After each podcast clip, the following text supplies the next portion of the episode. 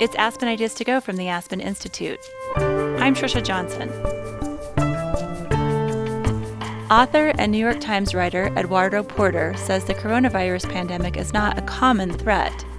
It's hitting some populations much harder than others in Chicago, the share of African Americans dying of COVID is double their share in the population. You know, the death rate of Latinos in New York City is double the rate for non-Hispanic whites. You know, if you go to Manhattan, the infection rate per capita is about half or even less than half than it is in the Bronx. The virus has affected the poor, low income, and people of color disproportionately. Porter says America's stunted social safety net is partly to blame. Aspen Ideas to Go brings you compelling conversations hosted by the Aspen Institute. The Institute drives change through dialogue, leadership, and action to help solve the greatest challenges of our time. Today's discussion was held by the Economic Opportunities Program at the Aspen Institute. Long before the COVID 19 crisis, social health in the United States was on a downward spiral because of racial animus. In his book, American Poison, Eduardo Porter writes that racial hostility has hindered the growth of institutions like organized labor, public education, and the social safety net. Now, the stunted growth of these institutions is resulting in real consequences. The U.S. has over 1 million cases of COVID 19, and tens of millions of Americans are unemployed. Porter says the situation is dire partly because millions are without health insurance, the unemployment insurance system is insufficient, and many workers don't have sick leave or child care. Today, Porter talks about his background, book, racial divisions, and the coronavirus. He speaks with Maureen Conway, who leads the Economic Opportunities Program at the Aspen Institute. Here's Conway. So, Eduardo, thank you so much for joining us today. It's really a pleasure to have you and to see you.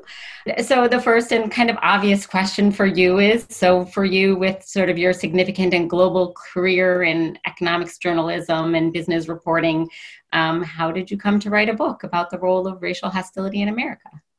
So, I have two stories to kind of answer your question. One is old, and one is relatively new. So, uh, please bear with me for a minute. So, my awareness of the American social contract started sort of taking shape, you know, hazy and inarticulate when I was a kid. I lived in Mexico. I moved to Mexico when I was six to be closer to my mom's family. But I came back to the US uh, pretty much every summer to Phoenix to visit my, my grandparents who lived there. And one of my first images of the United States, or at least one of the first images that I can remember having, was their house it was not really fancy. You know, it was in a working class neighborhood, you know, pretty far from the money. But, you know, it had this wall to wall carpeting. It was, you know, air conditioned all the time, had this big TV and a cassette deck and an eight track technologies that most of you have probably never heard of you know, had a huge refrigerator and they had a pickup truck and a Pontiac and a trailer, which they would, you know, take up every summer to Sedona and, you know, park at this trailer park overlooking the Oak Creek, you know.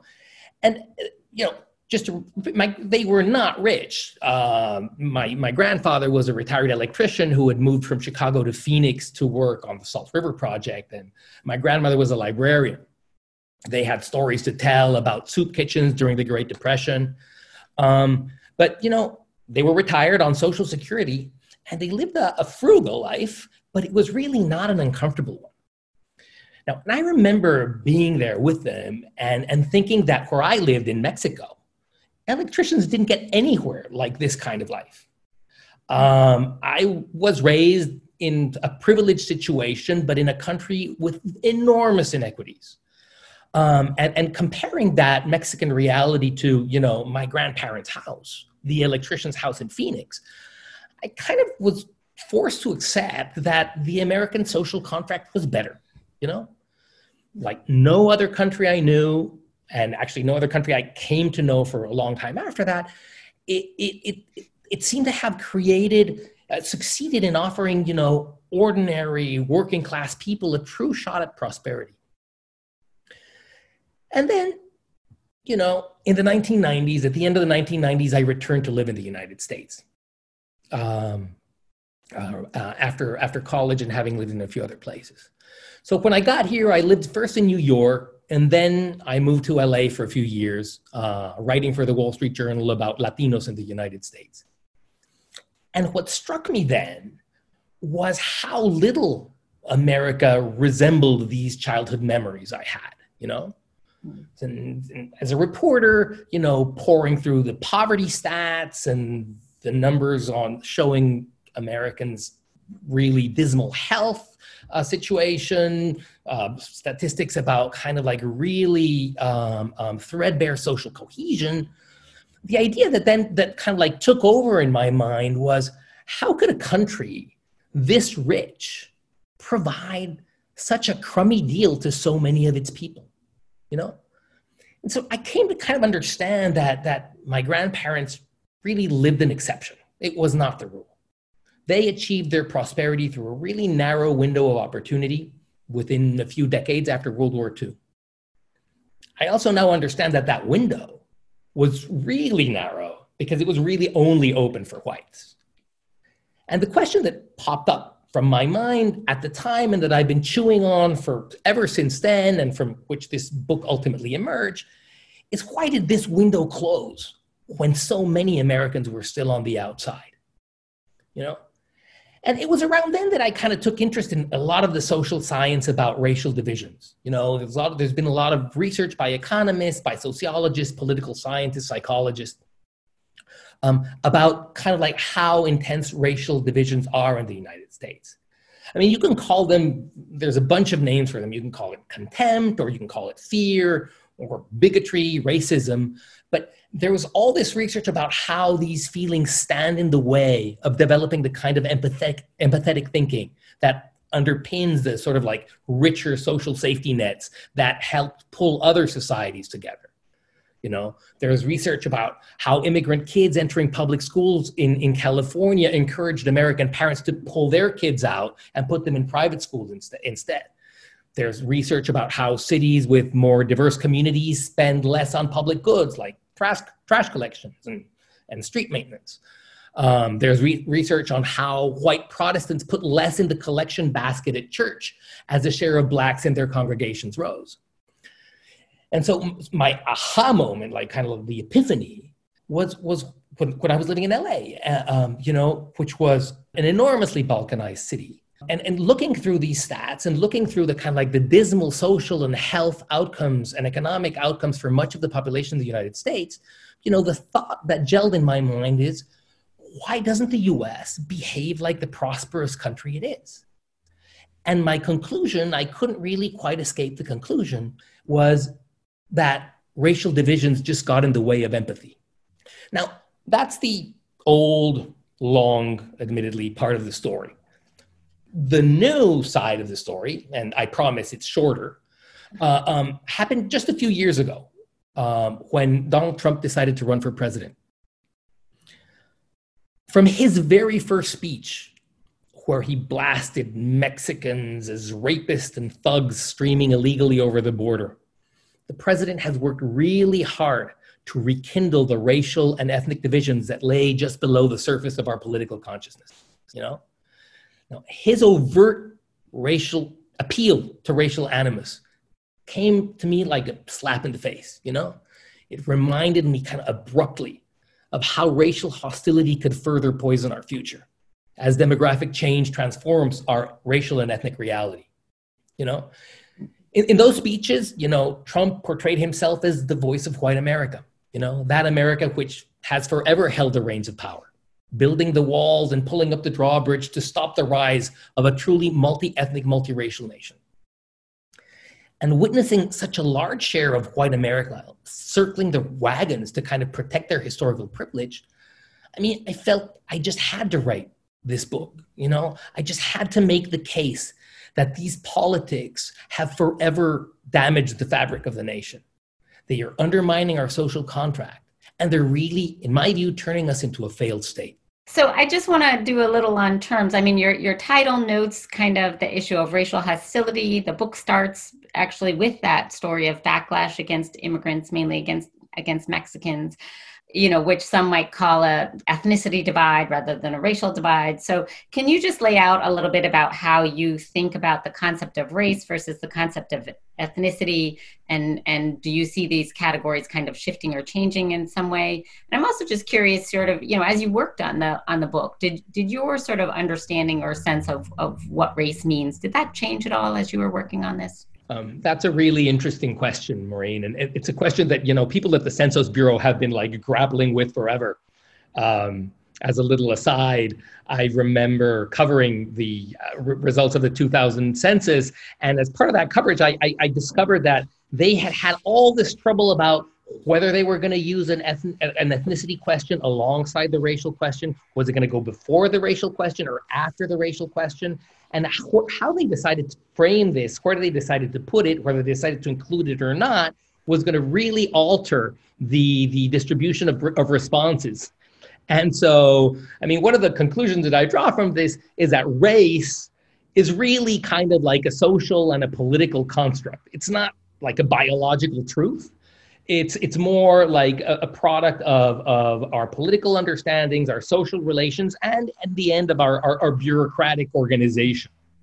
You know? Yeah. Um, and, and, and, and just to answer how I think race fits alongside ethnicity, in a way, I, I think as a social and political construct, as, as, a, as a tribal dividing line, um, they're kind of indistinguishable you know um, they are um, and, and and in fact as a as a as a system of political organization you can say that they also share um, things with religious difference and you know other cultural differences or you know differences in language. These i think that the way that they they shape our society and they shape our politics are by bundles of otherness you know um, and and it, with w- that are used for organizational purposes to you know to preserve uh, the the power and the privilege of one group versus another. So I, I, I started off even started off with this book with a sense that you know I, I don't think that there is a really relevant difference between these two terms when it comes to how they've been used to organize American society. And I came out of writing that book even believing that even more strongly. And especially by, you know, like looking at the political narrative out my window and how, you know, arguments that have been used in a very specific black white racial context were now being deployed um, against Mexican uh, immigrants, which on the census form can put whatever race they want, and they have their own little ethnic box, which is Hispanic or not Hispanic seemed to me that these things were just basically you know bureaucratic differences that did not really have any specific social or political uh, uh, uh, um, reality of their own. You know the most consequential racial division in the history of the united states is that between whites and blacks. Uh, well even as i'm saying that i, I, I feel that i'm, I'm being remiss for for uh, uh, not referencing the the history of, of racial violence against native americans but to be fairly honest, to be very honest, it is it is an experience that I did not cover in the book. It is an experience that I am not uh, uh, very well educated in. But just to throw that out there, you know, even as I as I say this, I also say, well, the the, the black white racial dividing line is not the only one. It's hardly the only one. Racial otherness has been deployed by whites to assert their privilege versus Jews and central, and central and southern Europeans in the early decades of the 20th century, against the Chinese and against the Japanese, and you know, very definitely up to you know very recent speeches from our current president against Mexican and Central American immigrants. These categories are actually not even very solid in time or place. These shifts. So Italians and Southern Europeans were the racial others in the American Northeast of the early 20th century you know? And in fact if you think of the immigration act of 1925 it was basically designed to stop central europeans and jews from coming into the united states and portuguese and, and, and italians. Um, but then these groups whitened over the course of american history as they became richer and you know as some research has found the great migration of african americans from the south into the northeast and the midwest encouraged white America to invite, you know, the Jews and the Central Europeans and the and, and, and the Portuguese into the fold of whiteness. Just as a final thought, I think that for a long time, the debate over racial divisions in the United States has kind of missed this part of the story, this part that there is a lot of complexity around the notion of racial divisions. Um, and I think it's critical today to acknowledge it, you know, because as I think I pointed out a moment ago, I think that immigrants, especially, you know, poor immigrants from Mexico and Central America, you know, the guys picking your strawberries and delivering your seamless, are amongst the most vulnerable racial others today, directly threatened by the president and his supporters. I want to shift a little to, you know, you one of your uh, contentions in the book is sort of that the weakness of our social safety net um, stems from this sort of legacy of racial animus. And I'm wondering if you can just kind of un- unpack that a little bit. You know, you sort of uh, you've spent some time in, in Harlan County, Kentucky, and maybe you can sort of say so. So, how does that work for people there to somehow be convinced that it's important for them to deny people a benefit that you know they don't even know, don't even live in their county, um, and and by so doing, end up de- denying themselves that that very same benefit. You know, uh, just to just just to come clean here, I'm not. I don't have any training in psychology. And I did not really explore the individual psychology that leads to these outcomes that you're talking about, these attitudes that you're talking about. And I think that is a shortcoming of my book. Um, I just kind of like just went and looked at them and saw that they were there. But I have very little understanding of, you know, how does an education that's permeated with racial memes and racial racially coded thoughts help to to create an, a character that includes you know that that that has uh, such very very deeply embedded uh, um, um, racist biases uh, um, as an adult. But but um, but the, the, contradiction does very much you know come to my mind it's one of those things that really slaps you in the face um, because you know what is true is the people in harlan kentucky uh, are, are some of the people that are most reliant on federal aid in the, in, in the entire country. You know, there's like 10 counties in the United States, maybe 11, where over half the personal income uh, on average of people there comes from federal programs, you know, from food stamps to Social Security to Medicaid.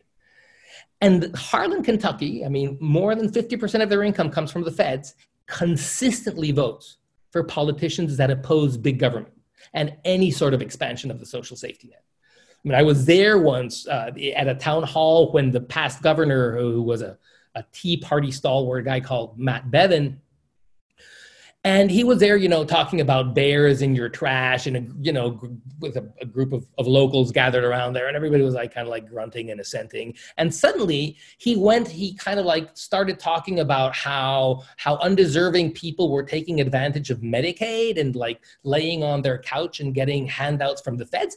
And the people in that audience really came to life you know the applause rippled through the hall it was like an, a crazy change in, in energy, you know? Um, and, and, and, and, and I think that though, though Harlan and other similar areas in Appalachia are really overwhelmingly, overwhelmingly white. Um, I mean, I think Harlan is like, in the census comes up at like 97% non-Hispanic white. I think nonetheless, their opposition to bigger government is still couched in that kind of, of rhetoric about undeserving others, lazy others, you know, corrupt others. And so thoughts that I heard in a county that really has no immigrants was how can we take care of immigrants if we can't even take care of ourselves as an argument against a broader social safety net. And and and you know, and it's not just in, in Appalachia, these kinds of um, th- these kinds of memes and thoughts pop up in other places that probably have never seen a person of color or a, a Hispanic or an immigrant. Um, there's this other uh, place that I, I, write a little bit about, which is in Fremont in Nebraska. Um, there are really no immigrants in Fremont, Nebraska, maybe, you know, 10. Um, but in 2010, and again in 2014, the people of Fremont, Nebraska voted in referenda for the toughest municipal ordinance against illegal immigrants in the United States. You know, it it barred uh, employers from hiring illegal immigrants, which is already in federal law. So I don't know why they thought they had to do that again, but they put it in. And then they had an additional provision barring landlords from taking uh, illegal immigrants as tenants. Now, again, this is a place where there are no illegal immigrants. There are barely any immigrants, period. Uh, but still, the sense of threat from a, you know, an abstraction um, was very real.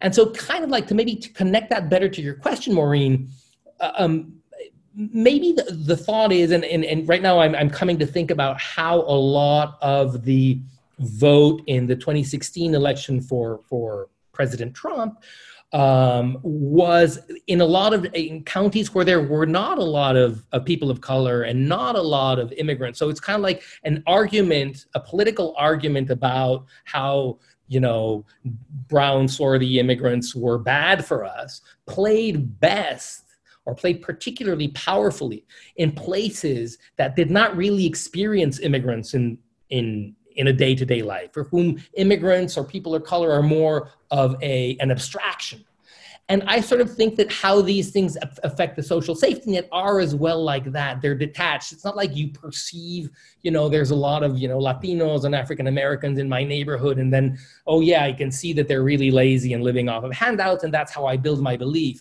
I think the beliefs are mediated through the political system. And in fact, the less you know about the real lives of people, uh, of people of color, of immigrants, um, the, the easier it is for you to assume these kinds of attitudes that it's these guys that are just you know like leeches milking milking the, the federal government I, I wanted to also ask you about sort of the, the labor movement, and you spend some time writing a, a little bit about it in, in your book. And um, you know, and obviously, sort of the labor movement it's it's only can be successful by sort of that's people it's a union people working together in sort of solidarity towards a towards a common purpose and yet you'd sort of describe how some of the issues of racial animus kind of um, weakened it it's, and it sort of has a complicated history growing up out of immigrant laborers you know but there's also so it, but it's obviously not strong in the moment but there has been a resurgence of, of labor activism in recent years both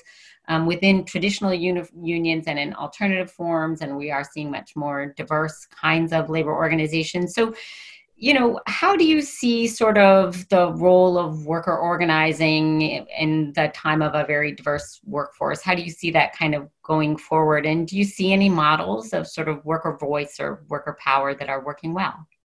I write about the labor movement in American Poison just to underscore how racism made it tough to create the kind of institutions that would um, help improve um, the working conditions of, of, of, of, American men and women. Um, you know, that, that it's, I, I noted in the history of, of organized labor how divisions of race, you know, racism, you know, kind of like made it impossible to create a, you know, cross-racial, cross-ethnic labor movement that, in my view, would have been much stronger uh, uh, and much more powerful. Um, and, and, and, and so just racism got in the way. That's just one particular instance in wh- how I see uh, racism warping our institutions in a way that undermines us as a society. But now thinking about the present and into the future, I mean, I think, you know, things like the fight for 15 do sort of like justify a hope that kind of new kinds of labor activism might improve jobs and living standards and uh, and, and, so I, I, really take a take a, a, a, a, lot of hope from that. But I would still say that resurgence is perhaps a strong word here. I mean, we are living in a country in which most workers do not have voice. I mean, the unionization rate is what around seven percent, um, and and as far as I can tell, it's been you know it has not rebounded. It's pretty much either either stuck or in continuous decline. Um, and but and but I would agree that one of the most important challenges we have to overcome now to improve the lives of working women and men is to find ways to give workers voice to give them more leverage at the bargaining table uh, and, and that goes through some form of labor organization what kind of models are available out there. You know, you look around the world, people talk a lot about Germany, right? Where they have things like sectoral bargaining, where you're bargaining, you know, you're sitting around the table and you're bargaining for, um, you know, the entire steel industry. Um, or the, the entire automaking industry. And that is kind of an effective way of what they what they call taking wages out of competition. So you're not going to compete by by paying less. Um, in Germany, they also there's also uh, union representatives on corporate boards, which also helps you know companies keep the interest of their workers in mind. Now, whether that can work in the American political system uh, is uncertain, and, and I would not hold my breath. I mean, I'm kind of trying to remember back when when uh, the Volkswagen opened a plant, was it in one of the Carolinas? And the the German chief executive was encouraging the union to the workers to join the union, and it was the governor of the state that actually came out against it, uh, trying to stop them from unionizing. So anyhow, I, I am not sure that looking to Germany. Um, um, it, it, I mean, it would be great, but I think we have several political hurdles between now and then. And then the broader thought, the broader thought connecting it to my general thinking in, in, in American Poison is that to succeed, the labor movement really needs to invite the new America in, you know, and the new America today, it means people of color and actually very especially immigrants and their kids. Um, and that we have good models out there. Uh, the Service Employees International Union has been actually great at working with uh, Latino immigrant communities for a long, long time. I'm thinking way back to the 1990s, the Justice for Janitors campaign on the, the on the West Coast. Um, Unite Here the, for hotel uh, hotel workers is also really good, and they happen to have memberships that are extremely diverse, with lots of immigrants, lots of Latinos, but not exclusively uh, um, uh, Latinos. And so I, I think that that these kinds of of of unions, which actually not coincidentally are the strongest unions in the country, uh, suggest to us that you know a, la- a, labor movement of the future to have any power has to be very aggressive about being about everybody about representing everybody. And it's not super clear to me that the entire labor movement understands this. Um, and I'm, I'm thinking you know not that long ago to um, the the kind of like the early mid 2000s, the AFL CIO had a real hard time trying to support um, um, immigration reform. You know, there was this effort under the George W. Bush administration to to create an an, an immigration reform package that would that would uh, open a road towards towards legalization and ultimately citizenship for undocumented immigrants in the United States. And the I remember the AFL was really twisted into a pretzel uh, over that. It um, kind of like saw the idea of immigrant work as in way a, a competition to native workers, and so I mean, so there's just to say that it's not really clear to me that the entire labor movement has really thought this through. Um, but um, I do think that this has to be an, a really overt and important part of the strategy. Yeah. Um, now, um, I think that these new models that you're referring to, kind of fight for 15 type, they're really interesting strategies. They're not going after, you know, collective bargaining, but they're going after legislation and changing legislation at the state level has proven, you know, they've been able to do this. And uh, so I think that that is, we should be looking for new levers beyond the traditional, you know, kind of like you know sitting down with management to re- negotiate wages and, and, and, benefits. But i think that ultimately this is a political battle and i think that the stronger the labor movement makes itself by including more of, of this country the, the stronger it will be to, to, to wage it.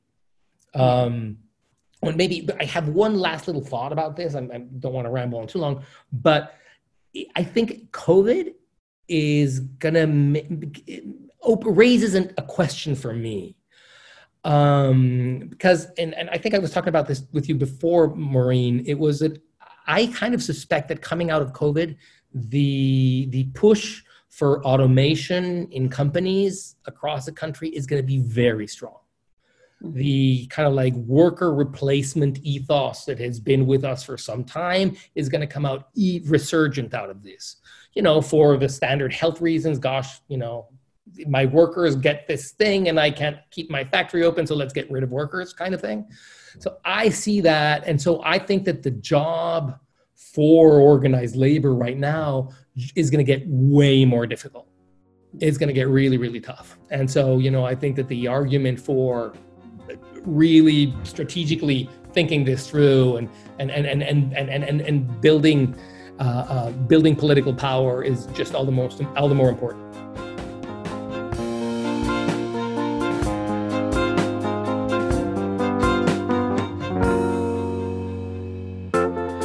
It's Aspen Ideas to Go. Thanks for listening.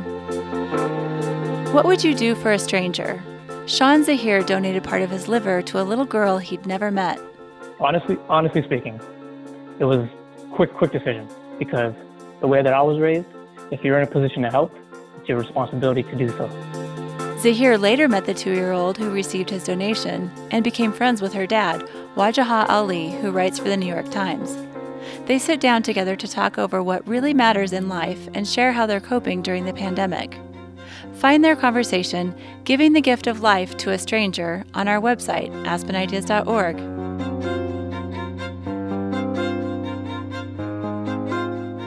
Let's return to our featured conversation. Here's Maureen Conway. Let's talk about sort of the implications of the of the covid-19 crisis because you know sort of we have this situation right now. We're all kind of in our homes right? Me with my fake background. Um, you know sort of we're all separated from each other maybe with our families or with a couple of roommates or something but you know we're not we're not sort of interacting with people very much. Um, at the same time we sort of see some common news and we're experiencing kind of a, a common threat um, maybe not all common news, but um, and you know and and i think that um, it's been interesting seeing the ways in which some kinds of workers have been uh, lifted up and sort of newly recognized in terms of the value that they bring. If we think about workers in grocery stores um, workers in the food chain workers in the healthcare industry particularly sort of lower you know not just the doctors and nurses but also the certified nurse aides and the sort of technicians and stuff. So you know so i'm curious in, in some ways we seem more divided than others but in other ways it seems like we're more willing to sort of see our need for kind of common supports and insurances and and and help. How do you see this crisis affecting kind of our politics and our policy choices? I think what the outcome is going to be, you know, after this has come and gone and is a really interesting question, but I think there's too much uncertainty between now and then to actually make a any sort of definite answer. You, you could, and I've been thinking of stories to write for the paper, for the Times about this. And one of the stories, one of the ideas that has been bouncing around in my head is will we come out of this with a stronger support for the social safety net? You know, uh, uh, I remember when the great when the Great Recession hit and the, after the housing crisis in 2008, man, the Obama administration really, really had the battle to get past a, a fiscal stimulus that was smaller, that it was less than a trillion dollars, and it actually passed without a single Republican vote. Now, flash forward to the present, we passed a two trillion package with like a week of debate, and I think everybody voted for it. So, like, uh, the, the, you could say, well, okay, so we're frankly, maybe we're recognizing that having a social safety net is kind of useful, you know? Um, but, you know, I am not enormously optimistic in this kind of forecast. Um, I was talking to uh, um, this historian at Stanford who wrote a book about how the only moments in which you know humanity has managed to really, really reduce income inequality have been in really big crises like massive wars, pandemics, uh, natural calamities, and he has you know he goes back and looks back through the Stone Age up until the you know to the late 20th century and you know and, and so i asked him i called him up and i asked him you know does this measure up to the kind of thing that you know that will really get us? And you know that you know, nope. Nope. It's like you know this this you really need the, the, the call to arms that you need to really justify this kind of a rethinking of society is a really really uh, um, big lift. Now hmm.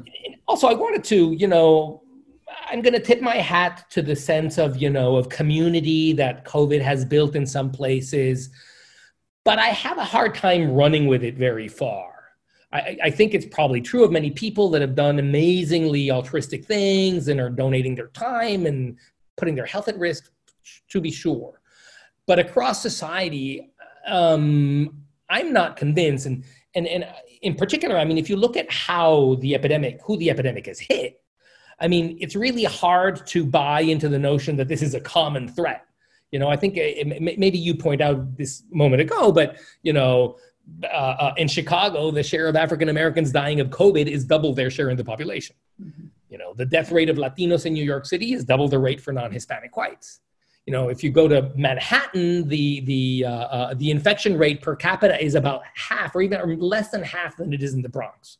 So, common threat is you know, uh, let's take it with a grain of salt here. So, so this is really, I mean, what this threat has done is it has, in fact, it is really reiterated, reinforced the kind of like structural inequities that have been with us for a really long time. And I don't really see that changing as we go back to work. I see that, you know, especially if automation is a, is, is a bigger deal, I think that the people on the bottom half of the of the wage scale are going to have a way harder time uh, getting their finances and their lives back in order than people, you know, on you know uh, uh, higher up on on the ladder.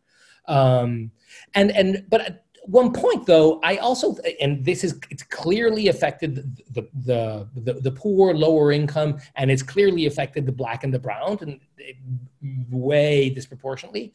I'm not sure that that will be true you know one or two months from now because i think what's happened now is that covid has really attacked urban centers most. They're more densely populated and so forth. But when covid moves over to less populated uh, uh, parts of the country, that's where poor white America predominantly lives. So I would not be surprised to see this kind of disparate impact on the poor there, but the poor there are going to be more often white than they are here.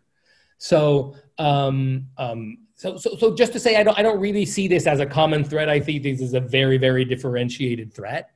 And then what comes to mind is again, well, what's our shortcoming vis a vis other countries that have dealt with this thing? Why are we doing particularly badly? And well, it's the, well, yeah, it's the social safety net thing. We just didn't have one, you know? I mean, alone among the world's rich countries, the US is facing the epidemic with 27 million people that don't have health insurance. We are facing it with the stingiest unemployment insurance system in amongst the rich countries in the OECD. We don't have mandatory sick leave. We have virtually no uh, uh um, uh, mandatory uh, childcare. So you know we're we're entering this with a real, really soft underbelly. You know, I mean, if anything, this is you know proving to us that public goods are actually very valuable. Excuse me, and the U.S. was really kind of foolish not to build some. Um, I, I uh, in in other talks I've given about about this book about American Poison, I often stop at you know one of the things that, that, that, i stopped to mention is is america's infant mortality rate. Because that's thinking back to how i got to this book that was one of the first stats that i looked at and said what? You know infant mortality in the us um, is amongst the highest in the in the oecd you know it's maybe fourth from the bottom. You know chile mexico turkey might be below but it's really scraping the bottom. Um, and what's weird is like we have one of the most sophisticated healthcare systems in the in, in the world. A lot of the technologies that have been developed to keep premature babies alive were developed in this country by American scientists, and yet we have kind of like the uh, infant mortality rate of Croatia. And so, like to me, that's always been a you know perfect illustration of uh, what happens when you do not build the kind of safety net, welfare system, apparatus to put a floor uh, under the, the, the, lives of, of on people on, on, on the unfortunate side of life. But now I think that COVID offers even a, you know, as good or better an example of that. You know, we are suffering um, um, uh, very, very high death rates compared to other rich countries. We have been very, very, had a very, very hard time in slowing this down. We've had, we've been, we've come very close to, to face shortage of hospital beds, shortage of ventilators. And, and, and again, you know, we do have this with 27 million that don't have health insurance and their odds of going to the hospital and, and, and are, are probably going to be pretty depressed because of that. Um, and the other day I was reading about, just to finish this thought, the other day I was reading about Sweden. Now, Sweden is following an entirely different strategy for COVID. It's, it's kind of like they've let people, you know, out in the streets. They didn't close schools. They didn't close businesses. They sort of asked people if they could to maintain social distance, but this was kind of voluntary. And in part, it's because I guess the Swedes are sort of like respect authority more, maybe, and so they they voluntarily stayed at home and things. Uh, but also, um, what I've read is that Sweden is kind of pursuing more of a strategy of herd immunity, like the idea that if enough of their population gets gets this this virus, um, you know, the, the the country as a whole will become more or less immune. And numbers that I've seen is that you need about two thirds of the population to to to have been hit by the virus to achieve this sort of herd immunity. Um, and so I was thinking, well, how come Sweden follows that strategy when, well, certainly we're not. We're trying to, to, to the best we can to really tamp down on the disease. And one of the thoughts that came is, well, you know what? Sweden has a much, much stronger uh, uh, health and healthcare infrastructure than we do. I mean, like in terms of available beds and available respirators and available physicians, you know, so so there the, the U.S. has 2.6 doctors per thousand people. Sweden has 4.1 in, in its public healthcare system, by the way. Um, and also because of this kind of like more robust safety net, one of the things is, is that Sweden does not really suffer a lot of the really bad health outcomes that are uh, one of the consequences of America's more entrenched and deeper poverty.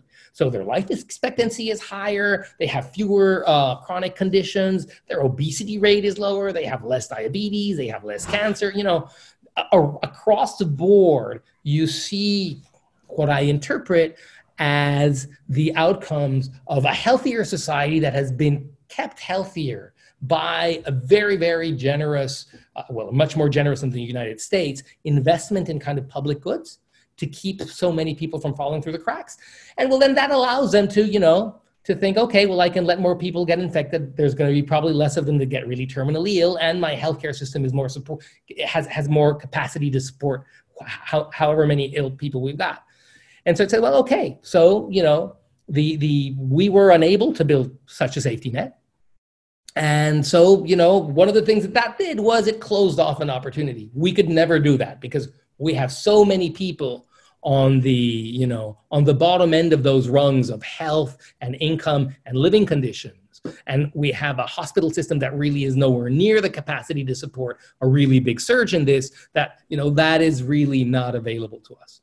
So I'm taking a couple of questions from the audience now. So one is on top of the divides mentioned class, race, geography. Have you looked into the role of faith traditions in the decades that you've been doing research and, and what have you learned about uh, the role of, of faith traditions? So, so, so let, let me, let me address the, the, um, the geographical distribution question.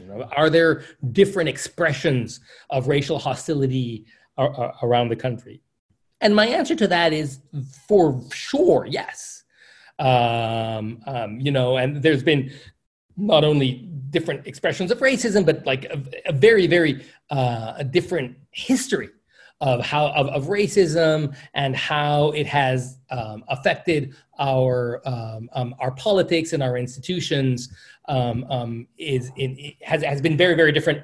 You know, you have and so for instance you have the south which is kind of like the the cradle uh, uh um, of, of, of, racial discrimination and segregation because there's historical association with with slavery of course um, and you know and the south in the South in its history had, for instance, one of the most aggressive uh, integrations of the educational system in the country following court desegregation orders starting in the 60s and 70s, which is, you know, kind of like goes against the grain of what one, what one thinks of the South. But then on the other hand, you know, this very effort towards desegregation delivered the South forever to a party that is today trying to attach worker requirements to food stamps and Medicaid.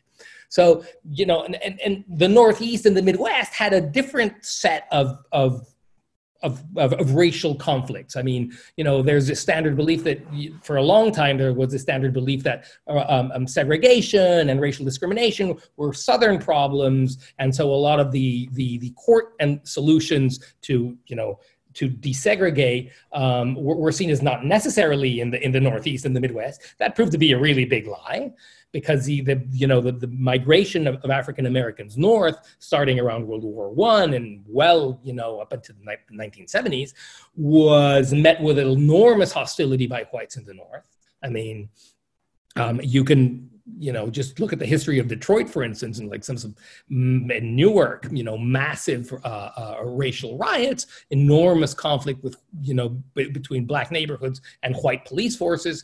Um, and then in terms of the, in terms of school uh, of, of, integration, you know, even as the South was making enormous inroads in integrating integrating its schools, um, the, the the the Northeast and the Midwest were maintaining extremely segregated school systems. Uh, and they became and the, the, the, school systems in the south became more integrated than school systems in the north um, um, around the 1990s and the 2000s what's more you know, res, you know residential segregation in cities in the northeast and the midwest was was really really intense up to you know peaking in the 1970s so the idea that there this was an area of you know less racial contra- conflict or or, or, or or more or more uh, uh, um, racial harmony in industrial America. I mean, look again. The West, the experience of the West again is more mixed, and also because I think they're Lat- Latinos and Asians, in, in, a way, kind of like contributed to the story, and I think changed the story in a substantial way. I mean, I think in a way they they kind of acted as a buffer between the black white divide and so the black white divide was like like less prominent in the history of this region I mean, this created other dividing lines, and I do talk about them in the book, which, you know, notably in, in California, the black brown uh, uh, conflict has been, you know, has had its uh, uh um, pretty dark moments.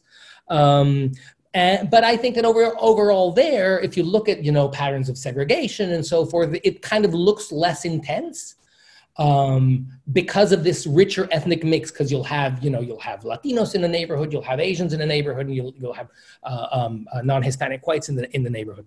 It would be great. It would actually be really great to just hear about what gives you hope because I think that that would be helpful. Okay, yeah. so let, so what gives me hope? I you know, all right. The U.S.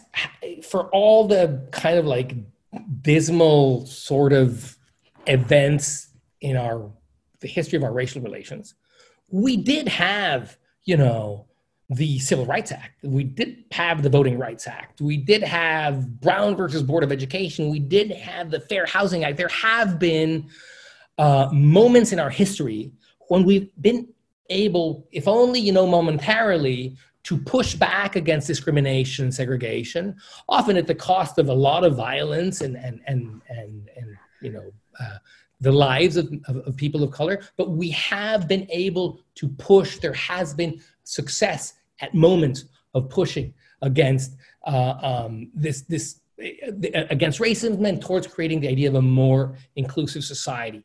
And so I take some hope from that.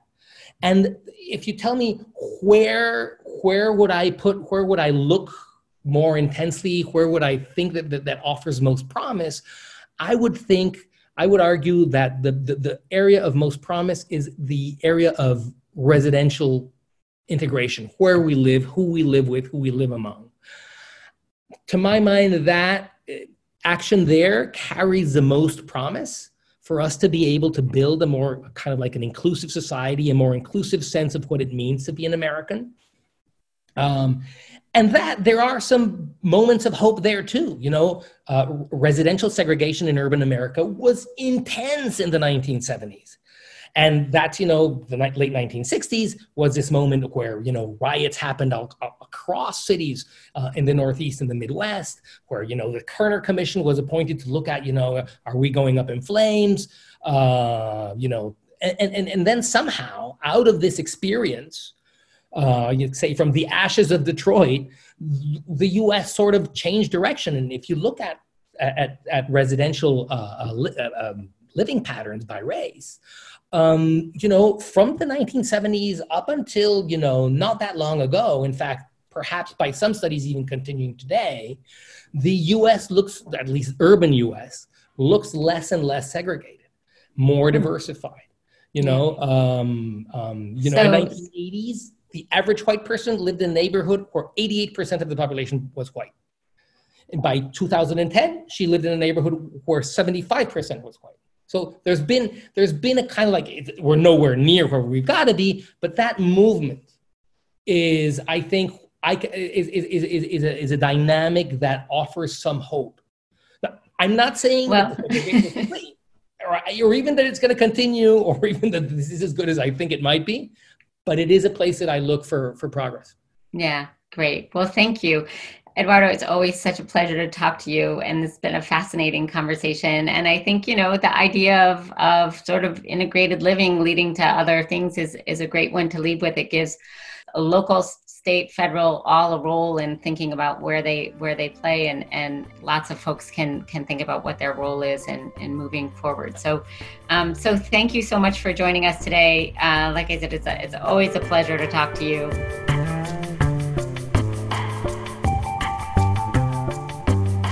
Eduardo Porter is an economic reporter for the New York Times and wrote the book American Poison How Racial Hostility Destroyed Our Promise.